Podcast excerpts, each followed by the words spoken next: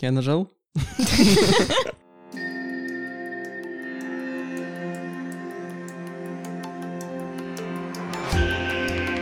Всем привет! Вы слушаете подкаст «Как поступить в IT», в котором обсуждаются многие волнующие вопросы у будущих IT-специалистов. А мы гости этого выпуска. Миша Ланец, студент второго курса ФИИТ. И Полуяненко Алена, студентка второго курса ФИИТ. И также с нами ведущая этого выпуска Юля Позднякова. Привет! Да-да, вы не ослышались. Сегодня ввести выпуск будет продюсер этого подкаста Юля. Дело в том, что этот выпуск финальный в сезоне. Мы в нем будем очень много рефлексировать насчет всего нашего высшего образования и без модератора нашего обсуждения нам будет непросто. И давайте я сразу же представлю третьего гостя финала сезона, Даню Казакова, студента второго курса ФИИТ, который сейчас стажируется в Double Tap DevOps инженером. Всем привет! Так, ну что, ребята, вы проучились почти два года. Давайте начнем э, с ощущений. Как вы себя чувствуете по окончании почти двух лет? На самом деле они довольно двоякие, потому что в последнее время я начала задумываться, как сильно я скучаю по школе и по времени, когда я была маленькой, и у меня не было никаких забот, кроме как, блин, прогулять школу или не прогулять, скушать печеньку или скушать чипсики. А сейчас как-то появилось очень много проблем, о которых нужно постоянно думать. Это очень сильно усложняет жизнь. Хотя, с другой стороны, учитывая учитывая то, что мы в университете уже такие типа взрослые все из себя, у нас больше возможностей. Я, например, смогла себе позволить гулять допоздна впервые в жизни, что для меня было большим радостным событием, скажем так. Я не скажу, что сильно что-то прям поменялось. Возможно, в основном какое-то мое мышление, оно стало взрослее иногда. Но в основном все-таки продолжаю, кажется, вести себя как ребенок, даже несмотря на то, что я уже заканчиваю второй курс университета. Как у вас, ребята? Миша, как ощущения? Ну, у меня почти на все какая-то ультразамедленная реакция. Я о том, что я закончил школу, понял где-то спустя год, и вот сейчас я, может быть, начинаю понимать, что я студент. Но в целом эти два года прошли очень быстро. Вообще, я прям не заметил. Э, то есть никакой усталости накопленной нет. Я еще такие же два года вполне готов выдержать, выстоять. Да я бы и не сказал, что я предыдущие два года там что-то очень жесткое выдерживал. Может, я просто привык, конечно. То есть в целом усталости нет, настроение боевое. Привет, третий курс. Даня, ты переехал из э, Ижевска, у тебя были большие перемены два года назад. Как ты себя сейчас чувствуешь? Я сейчас себя чувствую прекрасно. И я вот в этом моменте согласен с Мишей, что эти два года пролетели, правда, незаметно. Если бы два года назад мне сказали, что я сейчас буду работать, что меня будут окружать такие прекрасные люди, те знания, тот опыт, который я получил за эти два года, наверное, в другом месте я бы не смог такого получить. Мне вот правда сейчас очень комфортно находиться на том месте, где я сейчас нахожусь разберем э, ваши ощущения за два года на составляющие. Давайте начнем э, с режима дня, с э, самоорганизации, подхода к делам. Как я уже говорил в одном из предыдущих выпусков, университет — это место постоянной турбулентности, и в плане самоорганизации расписания дня это, конечно, больше всего выражено. Например, бывают недели, когда я буквально сплю днями, а бывают недели, когда я не сплю. Это все даже может не зависеть от присутствия сессии, то есть сессия — это вообще отдельная эпоха, так скажем, в жизнях студентов. То есть если есть там какие-нибудь долги, ну, а долги появляются, если ты неделями спишь, сами по себе, то, конечно, как бы все идет очень плохо. А в школе в этом плане было все очень стабильно. Было примерно одинаковое количество уроков каждый день, одинаковое количество домашки. Я примерно в одно время ложился спать, и это даже скучно, поэтому тут очень весело, всем советую. Даня, как у тебя с этим? Важность сна я осознал буквально вот недавно. И стараюсь просыпаться примерно в одно и то же время, несмотря даже на то, во сколько я лег спать, там, либо в 11 вечера, либо в 4 утра. Почему-то вот мне прямо хочется встать рано и начать что-то делать сразу же. Я ощущаю, что я намного эффективнее в это время. Я успеваю сделать намного больше дел, ну вот с утра именно. Допустим, я там встал, что-то поделал, смотрю, время еще 12, а я уже сделал кучу дел, а впереди еще полдня свободных есть. Вот это ощущение продуктивности не покидает меня, наверное, с начала второго курса. Именно тогда я понял, что важно спать, важно уметь восстанавливаться, важно уметь правильно отдыхать, чтобы с новыми силами входить в новый день. Я, знаете, о чем хотела поговорить? Об отношениях. Я когда пошла в университет, у меня оборвались все школьные контакты, я перестала общаться с друзьями из школы, все там, вообще все обновилось. Как у вас э, с этим? Перенесли ли вы какие-то отношения из школы или тоже обнулились и начали все с чистого листа? Как у вас вообще сейчас себя ведет, чувствует круг общения? Вообще с школьными друзьями я не вижусь, не общаюсь, ничего такого, и это не потому, что у нас были какие-то плохие взаимоотношения, потому что мы там друг друга не любили, били и так далее. Нет, просто как-то некоторые остались такими группками, как и были в школе, некоторые разошлись. Я считаю, что это абсолютно нормально. Я иногда встречаю своего одноклассника в баре, потому что он там работает, иногда там в торговом центре, еще где-то, но это так, чисто привет-привет, пока-пока, и все. В университете у меня появилась какая-то невероятная компания друзей, которую, честное слово, я бы никогда никогда и ни на кого не променяла, потому что настолько любимой я себя, по-моему, не чувствовала еще нигде, кроме как вот в своей родной семье. О моей компании друзей можно говорить так, их хоть на свадьбу, хоть на похороны, везде можно позвать. Я их просто безумно всей своей душой обожаю, и вот э, недавно мы ездили на дачу к одной из подруг на шашлыки, мы жарили их под дождем, и это был такой кайф, просто невероятный. Я думала, блин, ребята, как мне с вами повезло. Я никогда бы не подумала, что в университете смогу найти себе друзей, которые были бы мне ближе, чем люди, с которыми я 11 лет провела правила. Ну, казалось бы, это огромная разница, но в итоге кажется, что просто со взрослыми людьми как-то проще, наверное, найти коннект, нежели с детьми. Поэтому я вообще абсолютно не расстроена, что я потеряла связь с одноклассниками. Очень рада, что я нашла себе здесь таких прекрасных человечков. Безумно вас люблю, ребята. Я твой одноклассник. Прости, Миша. А ты чувствуешь как-то, что качество отношений с возрастом э, меняется? Ну, то есть э, растет, э, может быть, эмпатия, раз люди взрослеют, как-то больше друг друга ценить начинают. Есть у тебя такие ощущения? Я не думаю, что это совсем зависит от возраста. Возможно, конечно, но мне кажется, здесь просто люди более осознанные, наверное, потому что, во-первых, как бы это сейчас пафосно не звучало на фит, абы кого не пускают в любом случае. Здесь сидят классные, умные ребятки, которые тоже много плохого всего в жизни пережили. Некоторые из них более эмпатичные, некоторые менее. Это не совсем зависит от возраста, это зависит больше от характера человека. Просто здесь у нас такая разношерстная компания, что если я хочу поплакаться, я могу пойти к тем-то. Если я хочу, чтобы меня пожурили и сказали, а та какая ты глупенькая, я пойду к другим. Ну, как бы так все и работает. Миша, у тебя есть такое разнообразие в новом круге общения? У тебя есть новый круг общения? Вообще, чтобы вот прям вот лучшие друзья, то скорее нет. Я когда пришел в ВУЗ, мне все было в новинку, все было необычно, я как-то захотел вот сохранить островок комфорта, и этим островком было общение со старыми друзьями и знакомыми, и сейчас я все еще общаюсь со школьными друзьями и знакомыми, собственно, и в целом я полностью понимаю Алену, что на Фиите люди все очень классные, общительные. Если честно, я иногда испытываю некое сожаление, что я вот в самом начале принял такую вот тактику, что я лучше буду больше общаться с кем-то из прошлой жизни, скажем так, чем вот из этой новой. Но в целом, как бы, общение у меня положительное. На дачу, на шашлыки я не езжу, но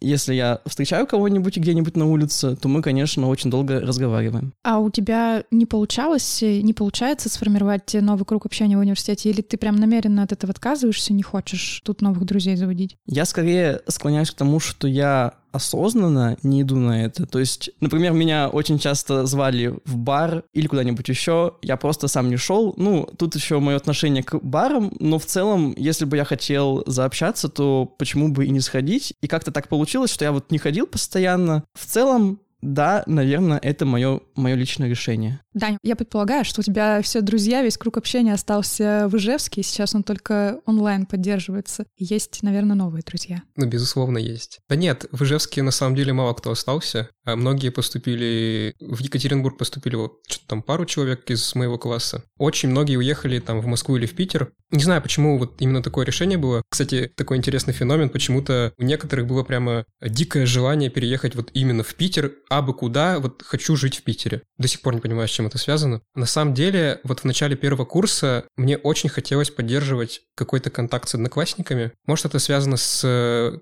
коронавирусом, потому что многих я не видел с марта, и вот мы пересекались там буквально пару раз там на выдаче аттестатов и на выпускном. И вот какое-то общение, может, прекратилось просто, и вот этого мне не хватало. Первый месяц в универе я всячески пытался как-то пытаться заговорить, что-нибудь спросить, как у вас там дела вообще. Но почему-то я не хотел заводить новые знакомства в универе.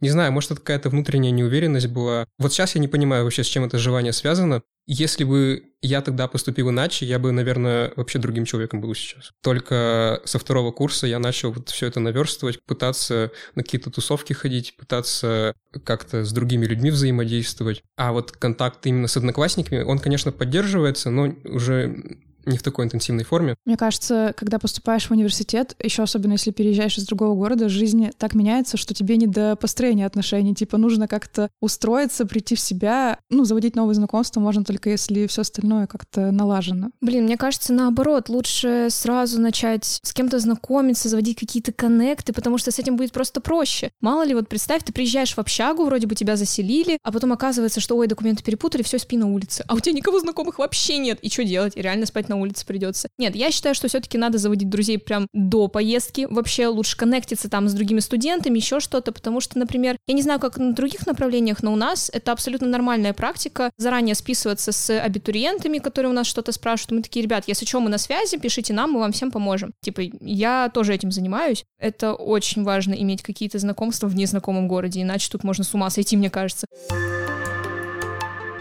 Окей, давайте перейдем к самой сложной части этого разговора про ценности, про то, что было важно, стало неважно, и наоборот. Есть ли у вас э, такие вещи, которые до поступления или даже, допустим, на первом курсе вам казались э, важными, а потом они потеряли свою ценность? Это может быть э, любая вещь. У меня было определенное впечатление от учебы в университете, то, что все тусовки здесь проходят с кучей алкоголя и так далее, и что по-другому, типа, тусить невозможно первые полтора курса я жила примерно вот так вот, типа, от тусовки до тусовки, где мы напивались и так далее. Но буквально с недавних пор я поняла, что, оказывается, можно проводить время настолько круто, и при этом либо минимальный алкоголь, либо вообще его нет, просто потому что у тебя есть люди, которые, ну, настолько классные, тебе настолько с ними приятно, что не нужно какое-то вот это постороннее воздействие. Для меня это недавно стало просто шоком. Как раз-таки это опять вот эта поездка на шашлыки дурацкая, которая у меня вообще очень многое в голове поменяла, потому что таких эмоций я, правда, давно не испытывала. Мы приехали в какой-то непонятный вообще город, я даже не знаю, где мы были. Там какие-то леса, какие-то деревушки, вот это все. Вот, это были такие незабываемые эмоции. Я думаю, блин, а почему я все эти полтора года думала, что единственный способ тусить — это пить? Оказывается, нет. Для меня это было огромным шоком, честное слово.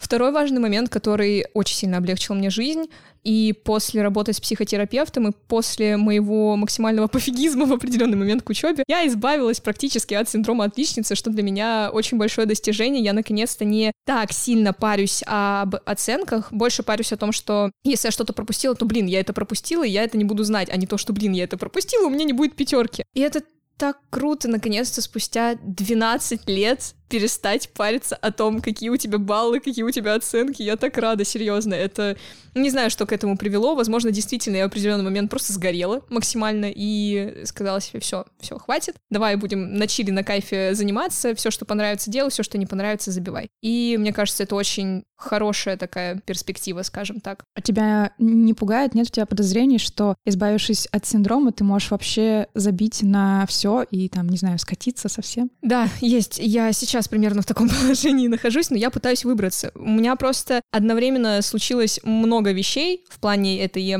эмоциональное выгорание, это и какое-то нежелание вообще ничего делать, потом у меня были абсолютно непонятки с тем, что туда ли я поступила. В общем, очень много всего в голове, и из этого я вообще перестала ходить на учебу, но после поездки в Питер я немножко разгрузилась, я выдохнула и приехала с новыми силами, и сейчас вот разгружаю все то, что у меня навалилось, и больше не хочу так повторяться.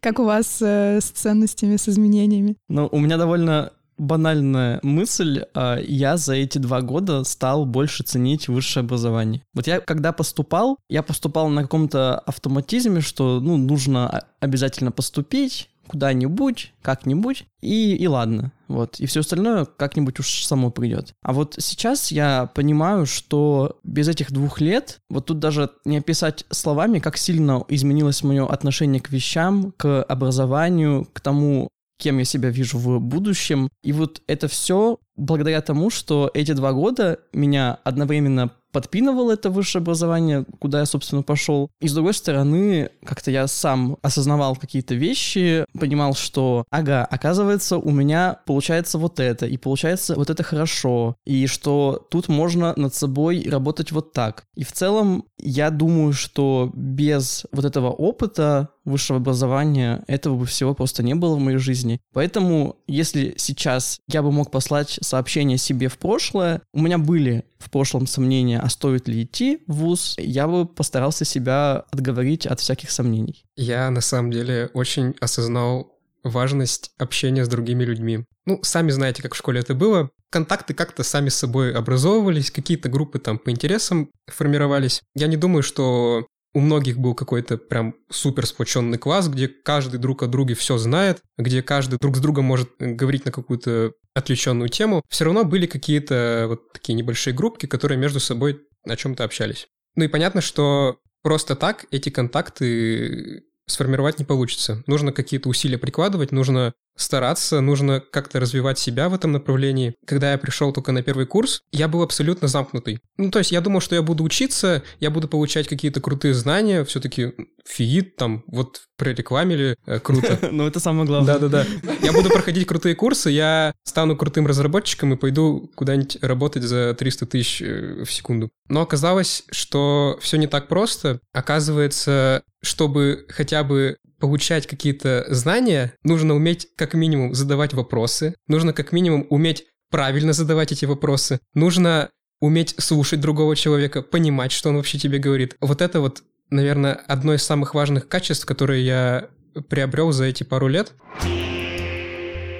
Я хочу поговорить о ваших ожиданиях от себя в будущем и про вас сегодняшних. Вы поступали на ФИД, потому что, очевидно, хотели пойти в IT, стать разработчиками, программистами, может быть, вдруг менеджерами. Как у вас э, за два года изменились и изменились ли планы? Кем хотели стать, когда вырастете? И вот вы выросли. Совпадает ли это? Я бы не сказала, что я выросла, как минимум. Потому что я до сих пор считаю, что я хочу пожить в этом пока что детском мирке. Но вообще, честно, перед поступлением я думала, что на первом курсе я уже буду такая супер крутая, все курсы наперед пройду, уже устроюсь там куда-нибудь в Google, мне будут платить миллиарды там денег и так далее. Э, но в итоге я поступила, стало больно очень сильно от учебы, мои хрустальные замки рухнули, слава богу, что они рухнули в начале семестра, а не потом когда-то. Я не знала, кем я хочу быть, я просто знала, что я хочу связать свою жизнь со сферой IT, и я до сих пор не знаю, кем я хочу быть. Я даже вот иду летом на стажировку аналитиком данных, о котором я вообще никогда не думала, я даже до сих пор не совсем понимаю, что мы должны делать, если честно говорить.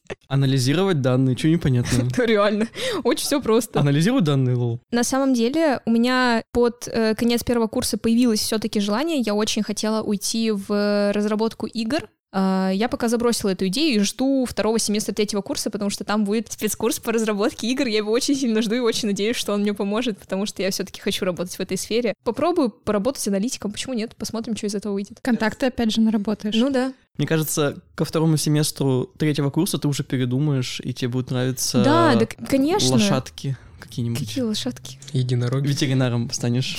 Да, обычная история на третьем курсе IT-направления захотеть стать ветеринаром. Такой частый сценарий, мы просто не знаем, что с ним делать.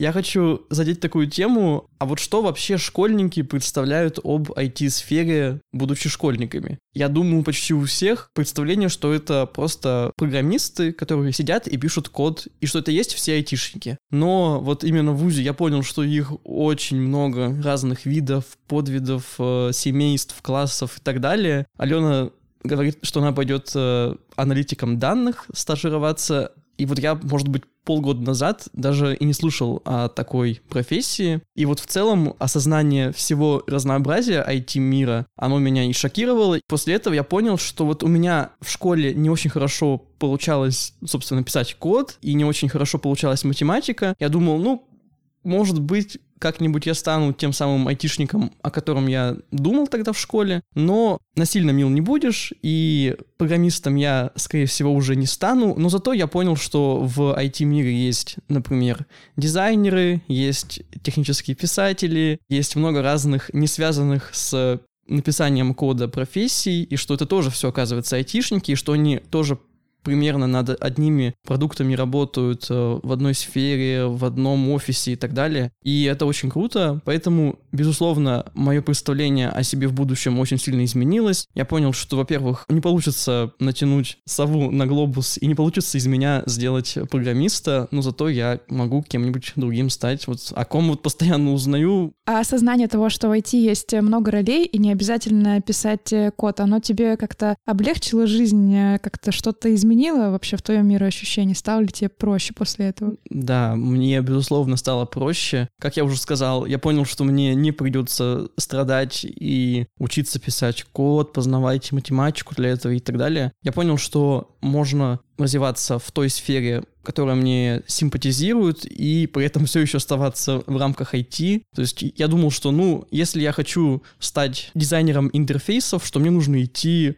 в художественный какой-нибудь институт, что-то вот, что это там оказывается. Но нет, это все тоже здесь, то есть у нас вот на третьем курсе будут спецкурсы, поэтому это все тоже мир IT, и то, что я узнал на первых двух курсах, безусловно, мне помогло определиться. Даня, ты в одиннадцатом классе спал и видел, что станешь девопсером? Я тогда вообще не знал, кто такой девопсер. Профессии, кроме как программист, я тоже не знал в одиннадцатом классе. У подавляющего большинства школьников знание об IT заканчивается на уроках информатики и о том, как там формулку в Excel написать. И, как мне кажется, мне очень повезло на самом деле, потому что я попал в профильный класс. У нас было два урока программирования в неделю. Именно тогда я начал погружаться вообще во всю эту движуху, начал узнавать какие-то новые факты, начал читать что-то про IT. И мне кажется, именно тогда меня вообще все вот это движение завлекло. Ну, я тоже на самом деле не понимал, что вот это такой огромный процесс, такой конвейер, где куча людей связаны единой задачей, и они делают какое-то полезное дело для общества. Мне просто казалось, что там что-то одни что-то делают, другие что-то делают, и это как-то все работает. Вот не было понимания о том, что это, оказывается, очень сложный процесс, и чтобы все работало грамотно, нужны, оказывается, тоже какие-то люди. Как мне кажется, DevOps-инженер — это тот, кто вот как раз соединяет вот эти вот группы. А вот в будущем, ну, я на самом деле не знаю. Мне сейчас DevOps очень нравится. Вот мне очень нравится то, чем я сейчас на работе занимаюсь, и я бы не хотел это бросать. Ты, Алена, говоришь, что чувствуешь э, себя э, все равно еще ребенком, но, может быть, э, есть сферы, в которых ты уже чувствуешь, что повзрослел, или у тебя это прям про все, что пока еще где-то на уровне школы? Наверное, все-таки, как бы я ни пыталась оставаться в этом детстве, когда ничего, ни о чем не надо думать, это не получается. И мое мышление очень сильно за время университета поменялось, причем менялось оно как и в худшую сторону, так и в лучшую. Меняется многое, меняется иногда не так, как хочется. но меняется. Почему это так происходит, я не знаю. То ли это просто, ну, потому что так надо, потому что мы растем, взрослеем, там возраст меняется, циферки в паспорте, там вот это все. Либо реально университет как-то так жестко действует. Ну, вообще, да, в университете у меня было куча проблем, которые на меня повлияли как с положительной точки зрения, так и с отрицательной. А ты вот э, говоришь про вещи, которые э, меняются, хотя не хотелось бы этого, или меняются в худшую сторону. Ты можешь рассказать, что это за вещи? Характер, мой. Я после поступления, наверное, второй, третий семестр стала намного агрессивнее, хотя я никогда, по-моему, не была злой. Я думаю, Миша это может подтвердить или нет. Могу это опровергнуть.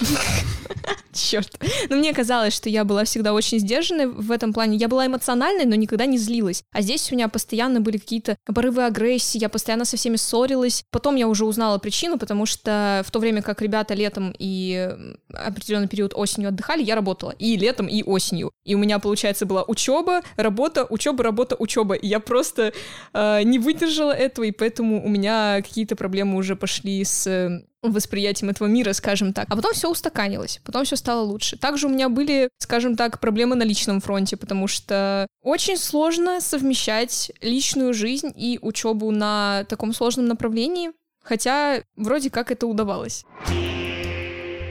Конечно, Данил, который приехал из Ижевска и живет здесь самостоятельной жизнью, я думаю, чувствует себя намного более взрослым. Но вот, несмотря на то, что я местный, конечно же, вся эта университетская жизнь очень сильно меня изменила. Таким, каким я был в школе, я уже таким не стану никогда, да. То есть я себя ощущаю на все 20 лет.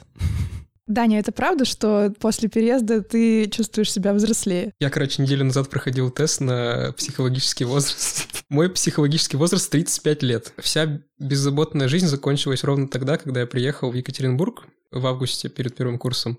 Я понял, что оказывается нужно как-то жить, а оказывается нужно как-то выживать. Все те вещи, которые за меня делали родители дома, я должен был делать сам теперь. И почему-то я этого не понимал вот летом перед универом. Да, я, конечно, этому всему быстро научился, но осознание того, что нужно именно как-то думать наперед, какую-то интуицию иметь, как-то уметь предугадывать, что вообще тебя ждет в будущем, очень важно на самом деле. Хочу сказать будущим абитуриентам, чтобы они правда готовились к тому, что их ждет какой-то резкий переворот в жизни, когда они переедут именно в общагу. Ну, это именно прежним абитуриентам. Да-да-да.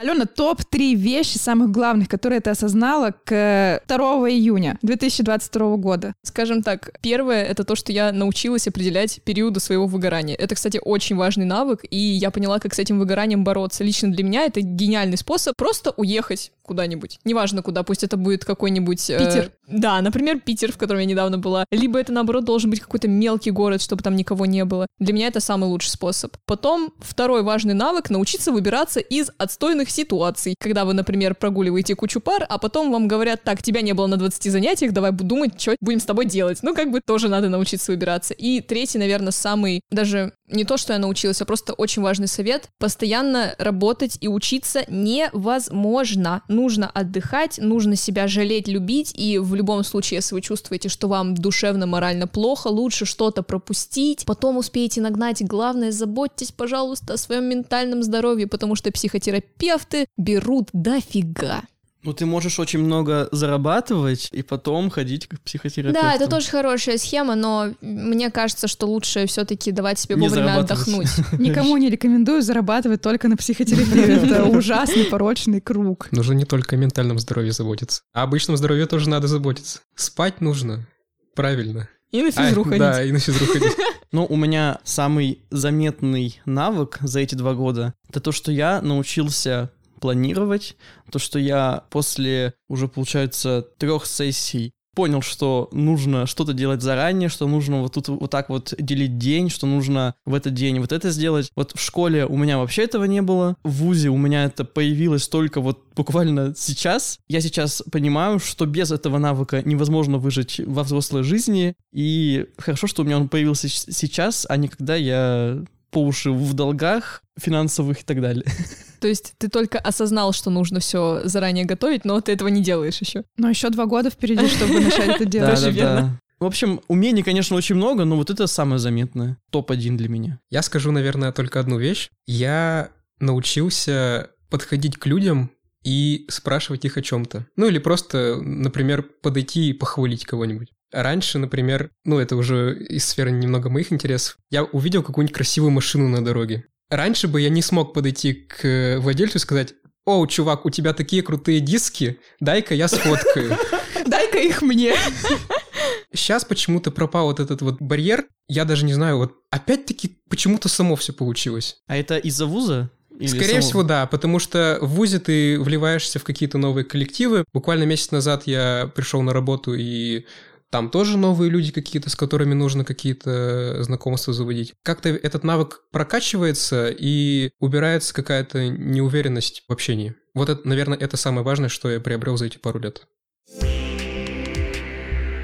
Вот и подходит к концу финальный выпуск этого сезона подкаста «Как поступить в IT». Нам, конечно, очень грустно расставаться с вами, нашими слушателями. Не знаю, насколько, услышимся ли мы еще снова, я тоже не знаю. Но я очень надеюсь, что это были интересные выпуски, что вы в них узнали много всего нового. Мы тоже о себе узнали много всего нового, пока к ним готовились. Спасибо всем тем, кто нас слушал, кто ставил нам лайки, кто рассказывал о нас своим друзьям. Родители, спасибо, что показывали наш подкаст своим детям. Мы были очень рады вести его для вас. С вами были его ведущие-участники Михаил Ланец. Это я. Также один из участников — это Даня Казаков. Всем пока! Сегодняшняя наша ведущая Юля Позднякова. Которая еще и мама подкаста, вообще-то. Продюсер. Да, наш любимейший продюсер. И я, Полуянка Алена. Всем спасибо большое и до встречи, надеюсь, в следующем сезоне. Пока! Я надеюсь, что мы со всеми слушателями увидимся на Фиите. Всем пока.